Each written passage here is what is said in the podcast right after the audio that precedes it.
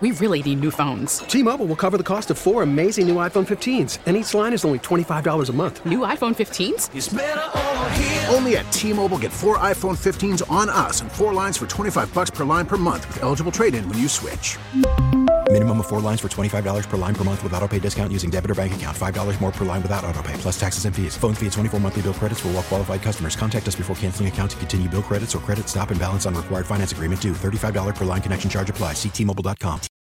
Baseball is in full swing. NBA playoffs are heating up, and your NFL team is gearing up for training camp. Listen to the latest on the teams you love here on the Audacy app. The biggest sports radio stations in the country, providing unrivaled local coverage of their teams, all in one place. Exclusive interviews with players, coaches, and team executives, streaming live and always available on demand. Stay in the know with your favorite teams right here on the Audacy app. Welcome to Overnight America with Ryan Recker on KMOX. Sponsored by Michael's Flooring, the flooring experts. Michael'sFlooringOutlet.com.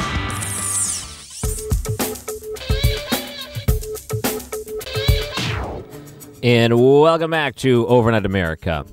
Our guest, we're having a hard time getting a hold of, author David Harsanyi. He writes for the National Review. He had a story about is Biden underperforming based on where Hillary was this time of year? And it's kind of interesting perspective in that sense. So we hope that we can get a hold of him. Uh, Producer Mike's going to keep trying to call, and I'm hoping that he answers. What I decided to do was send him another message, and I hope he responds here soon because these were some pretty good articles. Sometimes these type of things happen who knows? Maybe he found himself eating a bunch of beef jerky and he couldn't get to the phone in time. But I'm hoping we get to him here in a second. Uh, might as well do this. There was a few things I was going to get to later in the hour, and CBS was bringing this up. Biden off the campaign trail. This is something that I was bringing up to Rich Rubino a little bit ago, and I wonder if that's a concerning thing for most people, taking your foot off the gas at a time like this. So, eight days before the election, uh, let's see, Newsbusters is a site I go to sometimes. I like uh, them. I think they do a good job, at least pointing out statistically speaking, when there are discrepancies in uh, the news, the main news networks, I should say, the ones that are over the air terrestrial, the CBS, the NBCs, and the uh, ABCs. So maybe I'll do that article here in a second. But joining us now, we have our guest. Woo! He uh, writes for the National Review, among other publications. David Harsanyi, thank you so much for coming on to KMOX. Oh, thanks for having me. You had a couple of different articles, but there was one in particular that grabbed my attention. It had to do with the one where you were tracking the way Joe Biden was polling compared to where Hillary Clinton was this time in 2016. And I thought it was a fascinating look because a lot of times we're very quick to point out, oh yeah, no, this happened in 2016. The polls were wrong, and you know the pollsters were wrong, and they didn't do this, they didn't factor in this, and things like that. So I'm wondering when you started to look, okay, then let's see where the polls were, let's see how it played out, and you start to realize that Joe Biden is not on the same level as where Hillary Clinton was, where they thought it was a guarantee. However, they still think Joe Biden's a guarantee now. I wanted to talk to you about that article in the sense of why you think there's some skepticism that could be done, not only in the polling, but at least of how much Joe Biden thinks he's in the lead. Well, I mean, I think after what happened last time, we, we should be skeptical, and there's nothing wrong with being skeptical of pollsters. They act like they have some kind of formula, you know, some kind of scientific scientific formula that uh, is you know is weighted correctly all the time, but we know that that's not true. Um, so we take averages and we look at what's going on, and uh, usually they were right. And then in 2016, they weren't even right in that regard. So I went back and I just looked at some of the battleground states to see, you know, what the spread was at least at the uh, you know on the same day. I forgot which day I wrote it, but whatever it was last week, where you know what was the spread between uh, the two candidates, Hillary and Trump, or Biden and Trump, and and Hillary was uh, doing better in that spread, meaning let's say, uh, you know, they're at 50 or 55, so the spread is five, things like that. And uh, other than in, forgot what two states they were, I think Georgia and one other state, maybe Iowa. Uh, he's, you know, he's he's underperforming Hillary in the spread. So you know, if I was a Democrat, that would worry me a little bit because we heard the same sort of things last time. So that was the main number I looked at. I don't pretend to be some kind of poll expert, you know, looking at crosstabs or whatever, but uh, I think that you know, looking at the average like that matters. Yeah, and I think it does too. And I know that a lot of people uh, they have a distrust based on what happened in 2016. You've seen some pollsters come out just recently saying that our industry is finished if we get it wrong again two elections in a row, which is uh, an interesting take on it. I know there's a lot of different things that you've been monitoring and watching on the campaign trail. You know, writing for the National Review, and you have a book out called First Freedom: A Ride Through America's Enduring History with the Gun. And you know, you you look at different aspects of American life, American people, things like that. What do you make of the whole Hunter Biden deal and the way that it's being covered in the media, and also the way that people are just like hesitant to bring it up with Joe Biden? well, that's a good question. I think um, you know there are two aspects to, to the to the whole thing. One is you know the story itself, what happened. Uh, you know, did Joe Biden benefit benefit financially from some kind of deal that his son was making while he was vice president, or, or basically cashing in on on the Biden name? And the second one is how the media covers it. Now, for me, because I've been, you know, I've worked at newspapers and I've been in, in, in journalism for a pretty long time. Um, I think there's been just a massive corruption of journalism and journalistic ethics. And uh, the New York Post story followed all the standards that a story should follow. We have no reason. No one has ever said that you know the the laptop is not Hunter's. No, you know, no one has denied that the emails are real. Uh, we have a on the source um, source, you know, on the record source who says that they, they were emails that he met with Joe Biden. All the parts, all those parts of the story are are better and more corroborated than, let's say, the Atlantic story about how uh, George, uh, Donald Trump allegedly said these nasty things about soldiers. So, as far as journalism goes, I can't believe that they're not covering the story because it should be covered. Now, that doesn't mean you have to believe everything that's in it. That doesn't mean you don't chase down leads. It doesn't mean any of that. But it does mean that you at least ask the candidate a specific question or more, if you can, about about the emails. And they haven't done that. You know, they've asked him some sort of like this is what reporters do these days. They kind of frame it like, "Oh, Republicans are saying this and that about you." you know, what do you have to say to that? And he's like, "You know, they're liars, etc." But you should ask him specifically: Have you ever um, benefited financially from any of Hunter's deals with like China? And why did you say you knew nothing about it when you were flying him to China? When we see that you've met with uh, Ukrainian oil executives, is it true? I mean, there are a lot of specific questions to ask. And yeah, the interesting thing to me is that sometimes the record changed a little when new information came out. So they modified what was then given to some of these different uh, committees. And oh, all of a sudden we found these emails now that these Hunter Biden emails start popping up. And what I worry too about the media is that when Joe Biden kind of gives a non answer, um, they, they don't press him on it. And it does concern me when a major news network, one that wants to try to pride itself on integrity, would almost run defense for a candidate as opposed to trying to dig for the truth. And a lot of times, like with this Hunter Biden thing, you could write an article up and say, here's the things that corroborate the story. Here's some things that are murky that don't line up. Here's kind of where the timeline changed, but here's things where that have, people have uh, verified. The interesting thing is there's people going on the record here. It's not anonymous sources that they're used to printing, and then when it turns out to be untrue, they act like it, you know, they, like it's no big deal because you know someone uh, duped us, so we don't have to worry about that. We were reporting something from an anonymous source or whatever. You know, in the past they never had a problem with it. Now all of a sudden they do. I don't know how people can look at that and say, uh, "Yeah, this is uh, this is not normal. This is not what journalism should be all about. You should be trying to find the truth here, but you're not doing it." No, they're not doing it at all. I mean, I, I'm not.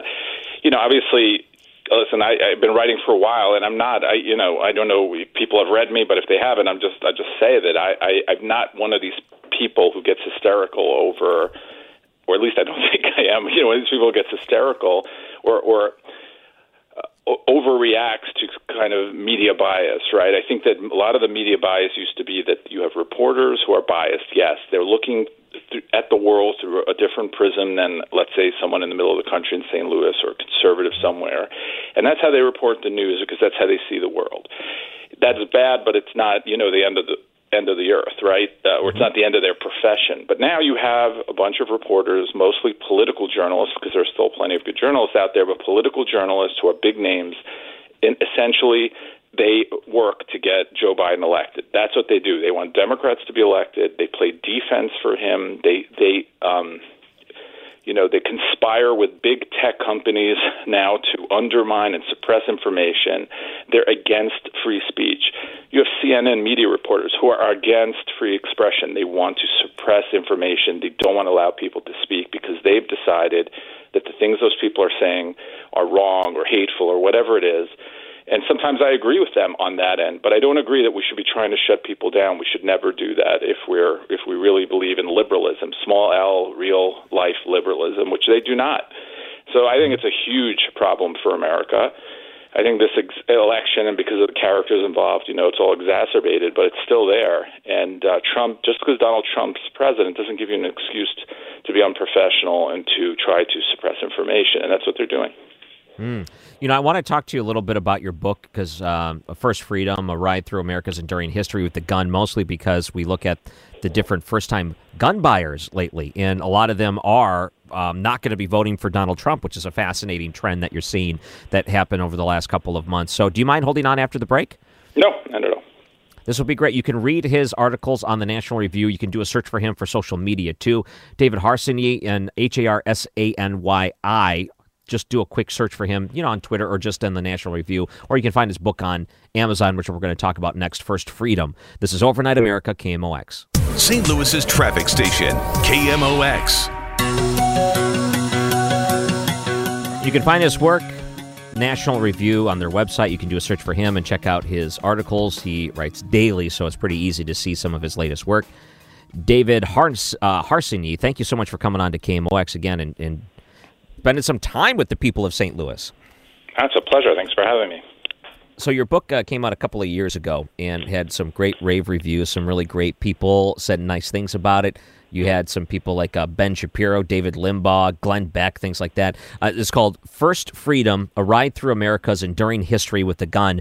And I look at the trends for this year, and we saw this under President Obama, there would be certain times where there'd be a threat of the Second Amendment, or he would say something, and then people would flock to the gun stores and they would purchase and purchase and purchase. Still, it's difficult to find certain types of ammunition today. But what we saw recently uh, since the summer and on, you're finding a lot of first time gun buyers that are purchasing uh, a firearm for their own protection, their home protection, whatever it may be. And they're noticing it's not just like a Republican thing. It's not like just, you know, in general, people are stocking up. It's a lot of first time home buyer, or excuse me, uh, gun buyers that are actually planning to vote for Joe Biden, which I found fascinating. So that's almost like if you would have wrote the book today, you could probably do a whole chapter on that. I'm curious what your take is. Uh, number one, when it comes to gun ownership in America today, the history of the gun and everything that leads up to where we are today, and maybe why there's a newfound fascination and appreciation for it.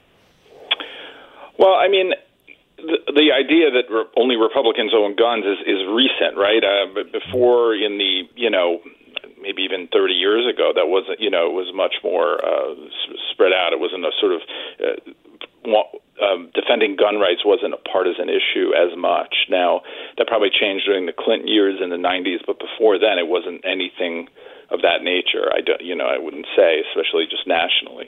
Even when uh, I lived in Colorado for a while, you know, there are plenty of Democrats there who had guns. It's not like New York City, you know, where, where they don't let you have guns. Mm-hmm. But uh, I think it's a good thing. Um, obviously, I think it's a good thing that people, responsible people, law-abiding people, have firearms. But I believe that um, even if Democrats get them, I think that's good because I think that will they'll be Democratic voters and they'll change. Uh, maybe they'll temper and moderate the Democratic Party a bit on guns, which has gone, you know, uh, at least from my perspective, pretty radical on the issue. Um, but yeah, I mean, I think people feel first with coronavirus, they felt helpless. And then, as you've seen, it's obviously in St. Louis and elsewhere, people felt uh, defenseless. Um, and when the law doesn't do their job, people feel like they have to take matters into their own hands, and they do, and they do that by buying firearms in by the millions. Are you uh, working on any other books? Uh, yeah, I'm working on a book about. Uh, basically, it's about how um, we're we're becoming more and more like Europe, and that's a huge mistake, both culturally, morally, and you know, ah. in, in policy. So that's my that's what I'm looking at next. Yeah. Yeah, there's one thing I think Europe does good, and it's it, I wouldn't say this often, but I feel the way that they defend personal privacies when it comes to these tech giants. I, I look at that and say they try to put a little bit more power so that people don't get taken advantage of by these giant tech companies, the things that they can't control. And I thought, man, we there's some things we can take from Europe that would actually do us good here. And now we're looking at Google going through a giant antitrust lawsuit if they have too much power here in the United States. But yeah, and I like that you're making comparisons like that. I think so many times as a country, we follow things like the Paris Accord and the United Nations, and we've seen a lot during the Trump administration where we've paid closer attention to what's going on overseas when it comes to other uh, countries. So that's going to be a popular book. That's a good topic.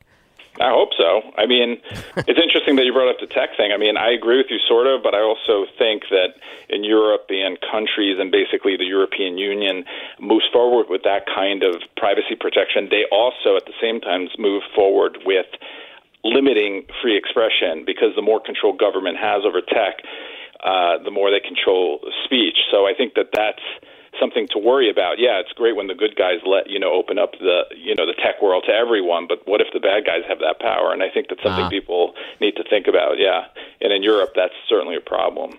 Yeah, I, I think about all the different data breaches we've had and how helpless we are when the tech companies and the credit monitoring agencies and things can't protect their own data that really you didn't voluntarily give them. So you it's not like you wanted them to have this info. They just had it, compiled it, and then now it's out there and for the rest of your life you're susceptible to some sort of cyber attack. But you know, I, I look at the way that some of these other countries if eh, you know here in the United States companies like that get a slap on the wrist and in Europe, man, they would have got billions and billions of dollars of fines. So I kind of like the pressure that they have to at least keep it up and you know not violate the uh, the the trust of every single person there in the country. So um, but you know the social media in general has just gone crazy here in the United States. We look so close to the election in the way that they abuse their power to suppress information willy nilly. By the way, they use it based on you know which way the wind's blowing to the people that are working there, and it's very concerning to me knowing that we're close and you can't even find a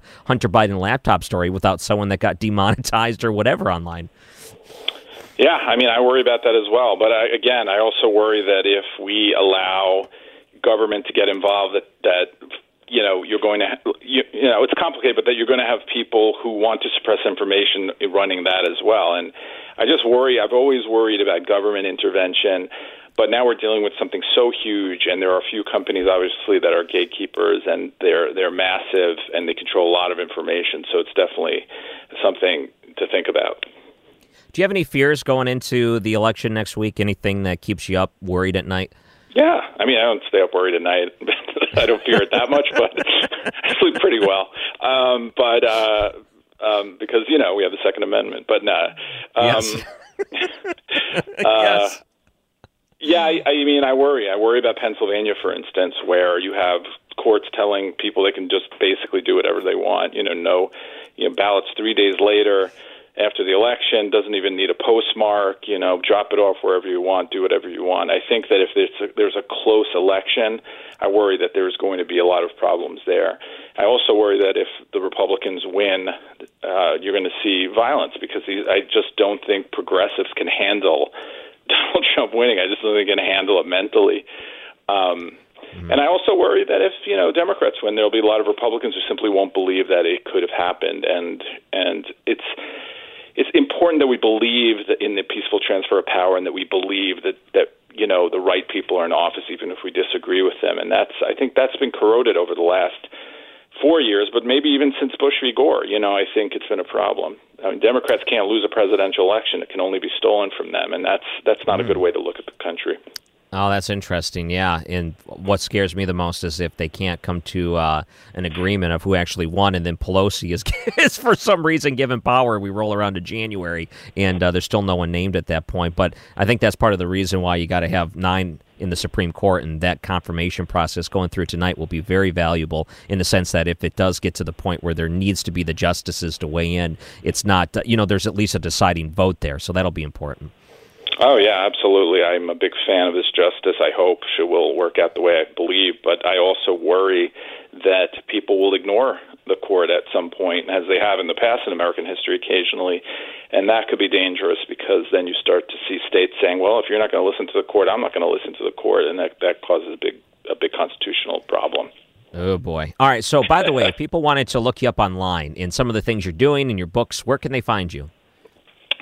Well, I, I happen to tweet a lot, unfortunately. So that's at David Harsanyi, H A R S A N Y I, and you can, you know, there's links to my column there and and uh, my books and stuff like that in my Yeah. bio. David Harsanyi, and you can find on the National Review some of the different articles there. But yeah, links in the bio and the description, and then Amazon. Uh, check out his book. That's it's a fantastic book, by the way. Free, uh, First Freedom: A Ride Through America's Enduring History with the Gun. Thank you so much for joining us tonight on KMOX. Anytime. Sorry, I was a little late there. Oh, that's fine. This the conversation absolutely was great. So we'll have to bring you back on soon. I appreciate that. Thank you. And he joins us on the Cuivre River Electric guest line. If you want to call in, something you may have heard, something you want to talk about, we have about a half hour here to take some of your calls at 314 436 7900 or 800 925 1120.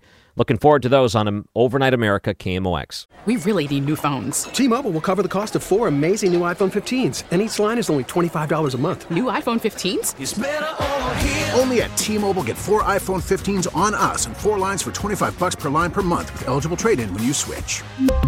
Minimum of four lines for $25 per line per month with auto pay discount using debit or bank account. $5 more per line without auto pay, plus taxes and fees. Phone fee at 24 monthly bill credits for all well qualified customers. Contact us before canceling account to continue bill credits or credit stop and balance on required finance agreement due. $35 per line connection charge applies. Ctmobile.com.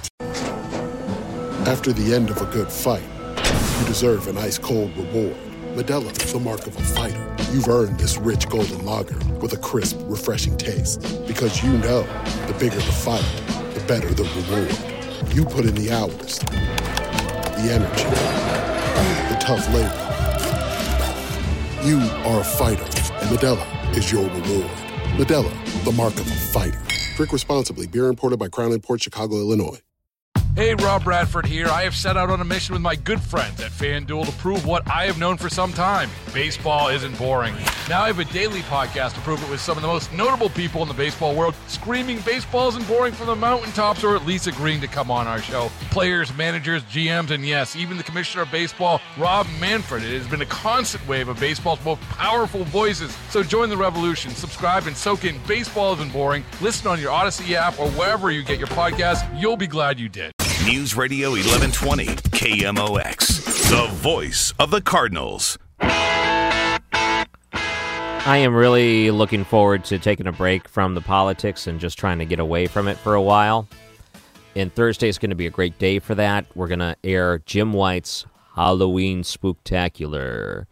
And it's going to be right here on this show. So, 9 to midnight, we'll do a three hour special this Thursday. And then on Saturday is the special replay of the Halloween Spooktacular on KMOX Thursday night starting at 9. And I think that if you are a Jim White fan, this is one of those shows that you remember every single year. You cannot get away from that because that's something that Jim White just loved. And I wish I would have had some of this from before, but luckily we had a listener message me and he said, Hey, I have some of these recorded. Would you like a copy of them? And I said, Uh huh, uh huh, uh huh. So he has some other great Jim White things and KMOX things saved that I'm really really looking forward to listening to. So one of the latest installments going down memory lane of KMOX history will be this Thursday night, my last show for the week. And then next week, we have the election night coverage on Tuesday night. We're going to be doing things a little bit different. So KMOX is going to be covering this more like a news, like the newsroom gets to take over on Tuesday night. It's a general election night. That means I get relegated to a separate studio, and I'm going to be doing the digital side of things. So apparently, I'm going to be on a live video on all of our Facebooks and Twitters, and I don't know if they're. Hopefully, they put the link up on the website, but you can actually follow along with me live as the night progresses. And I think for the most part, I'm just going to be sitting in a studio, watching a television, talking to different uh, people here at KMOX, and we'll have different guests on, and it's going to be a nice live video presentation for us to enjoy all night long on election night, and I think that you will enjoy it as well. So hopefully, hopefully next Tuesday night will be one that we'll remember, or not. It could be one of those nights where we'll forget it The only thing we'll remember is actually that there was no actual president declared that night. I just have no idea what's going to happen. And I know you're going to be watching and waiting too, and I'm sure you're going to have a lot to say. So I'm hoping that maybe we can take phone calls and do things during that side of it. We'll just won't know.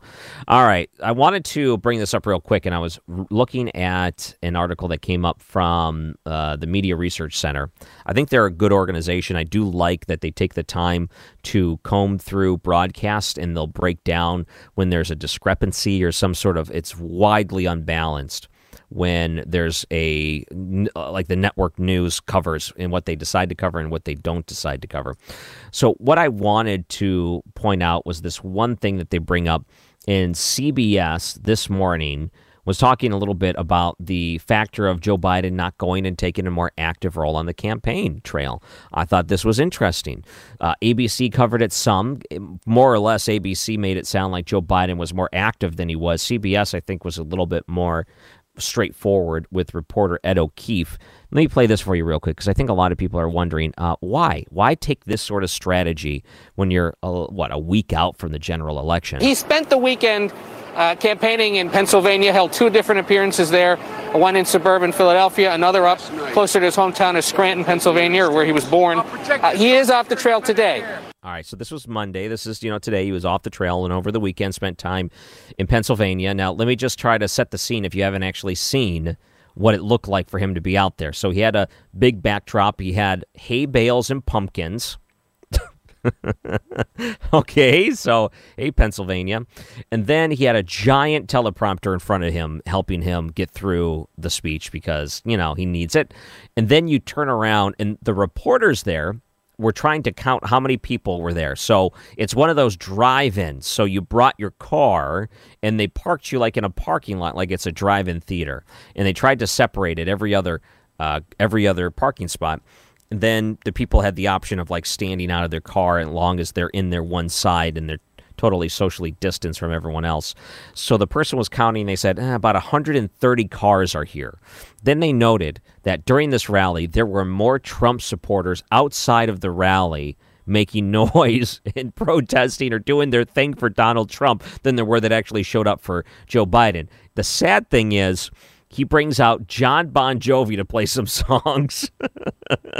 so you have Bon Jovi's wearing the aviator glasses and he's playing his music to probably the smallest crowd he's played to since he started his career. And he's probably thinking to himself, man, if I can't bring people out, there must be zero enthusiasm right now for Bon Jovi. So, yeah, I think they're starting to realize maybe the reason why Joe Biden is off the campaign trail is that he's getting embarrassed based on the crowds that he's drawing. I mean, that could be a possibility. Uh, he is off the trail today.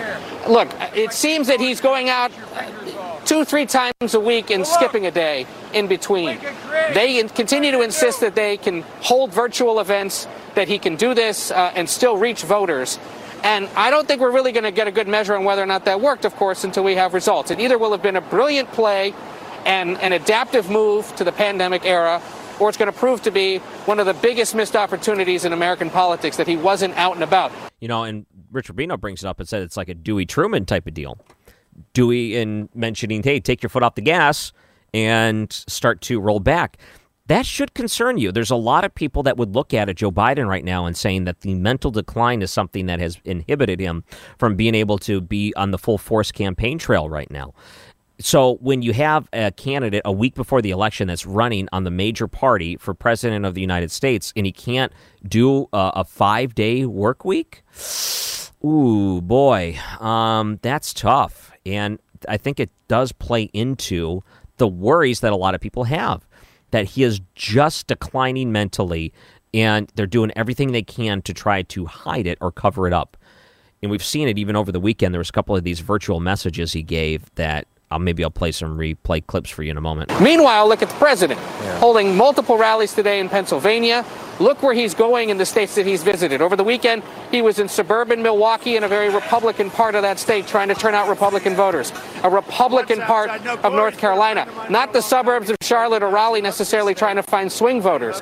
He goes up to New Hampshire yesterday for some reason, despite the fact that Biden is leading him there by several single digits, and then goes all the way to northern Maine to pick apples and try to turn out Republican voters in that one congressional district that can actually dole out its electoral college vote. Just like Rich Rubino brought up. So that was uh, CBS and uh, O'Keefe reporting there. Let's go to uh, Jeff, who's calling in from Ferguson. Welcome to Overnight America. Hey, uh, thanks for taking my call this evening. Sure. Yeah, um, a couple things about the rallies I want to bring uh, bring up, or just wondering about. I would really like to see, would have liked to have seen if there was none of these COVID restrictions or anything. I know, I know Trump doesn't really with the rallies or with the restrictions, but I'd kind of like to see if there was no restrictions. What type of ra- uh, just regular traditional rally? What kind of turnout Biden would have had if he wasn't doing the, the if he wasn't doing all the restrictions and distancing and all that? Oh, so you think perhaps they're using COVID as an excuse to cover for the lack of enthusiasm? Yeah, I I'm just kind of curious if there was no restriction, just regular thing, of how many people would actually show up. Hillary Clinton couldn't draw a crowd either. Now, remember, she spent a lot of time away and spent uh, basically letting her surrogates go to all of these different locations. Even when Bill Clinton would go in on her behalf to a certain location or whatever it is, he draw a couple hundred people. It's not like he had these giant rallies going on Yeah. either. So there wasn't a lot of enthusiasm in 2016 either. Oh, yeah, I know, and I know Trump draws a crowd and all that stuff. I, I like I said, I'm just curious what how things would have been different if we didn't have all this. Is how they would have, is how it would have looked. Oh yeah, okay, that's very good. You doing all right, Jeff? Oh yeah, it was an interesting night in my neighborhood. Yeah, I, know, I saw your social media and everything going on. Um, okay, yeah, thanks for tweeting and thanks for the comments. Good to hear from you tonight. All right, good night. Let me just play this real quick before we go to break. And really, I'd love to hear from you. 314 436 7900. So, this was. Here's Joe Biden over the weekend. One of the moments that a lot of people were scratching their head over. Listen and see if you can tell where he, where he struggles. This is the most consequent, not because I'm running, but because who I'm running against. This is the most consequential election uh, in, a, in a long, long, long time. And the character of the country, in my view, is literally on the ballot. What kind of country we're going to be? Four more years of George. Uh, George, uh, he uh, is going to find ourselves in a position where, if uh, Trump gets elected, uh, we're going to be uh, we're going to be in a different world. And uh, and so Four more years of uh, George Bush. He was trying to think of the name of the former president. And yes, I think the networks tried to run to his defense, but I'm not buying their defense that he meant to say the uh, the interviewer's name, who's also George. I think when he was talking in the context of presidents, and he goes back to George Bush, that he realizes that he made a mistake, tried to cover for it, and then frantically tried to find the right words. what kind of country we're going to be. Four more years of George, uh, George, uh, he uh, is going to find ourselves in a position. Four more years of Georgia. Hey, uh, and uh, when you're talking about four more years, you know that he messed up because he, he thought about that. And immediately the networks jumped to his defense and said, oh, no, no, he didn't forget the name of the president of the United States, but he absolutely just forgot the name of the president of the United States. And that's just one of the things from this weekend. In, also in Pennsylvania, here's one where he was part of the rally and he's commenting on all the different Trump supporters that showed up outside the rally. I'll work as hard for those who don't support me as those who do, including those chumps with the microphone out there. Look, okay, I'm going to support you. I'm going to support the American people, even you chumps. you must have been frustrated that there were more people out there to show their unsupport, their their their I don't want to say dissupport, their their disapproval of him than there were actually people to show their approval of him.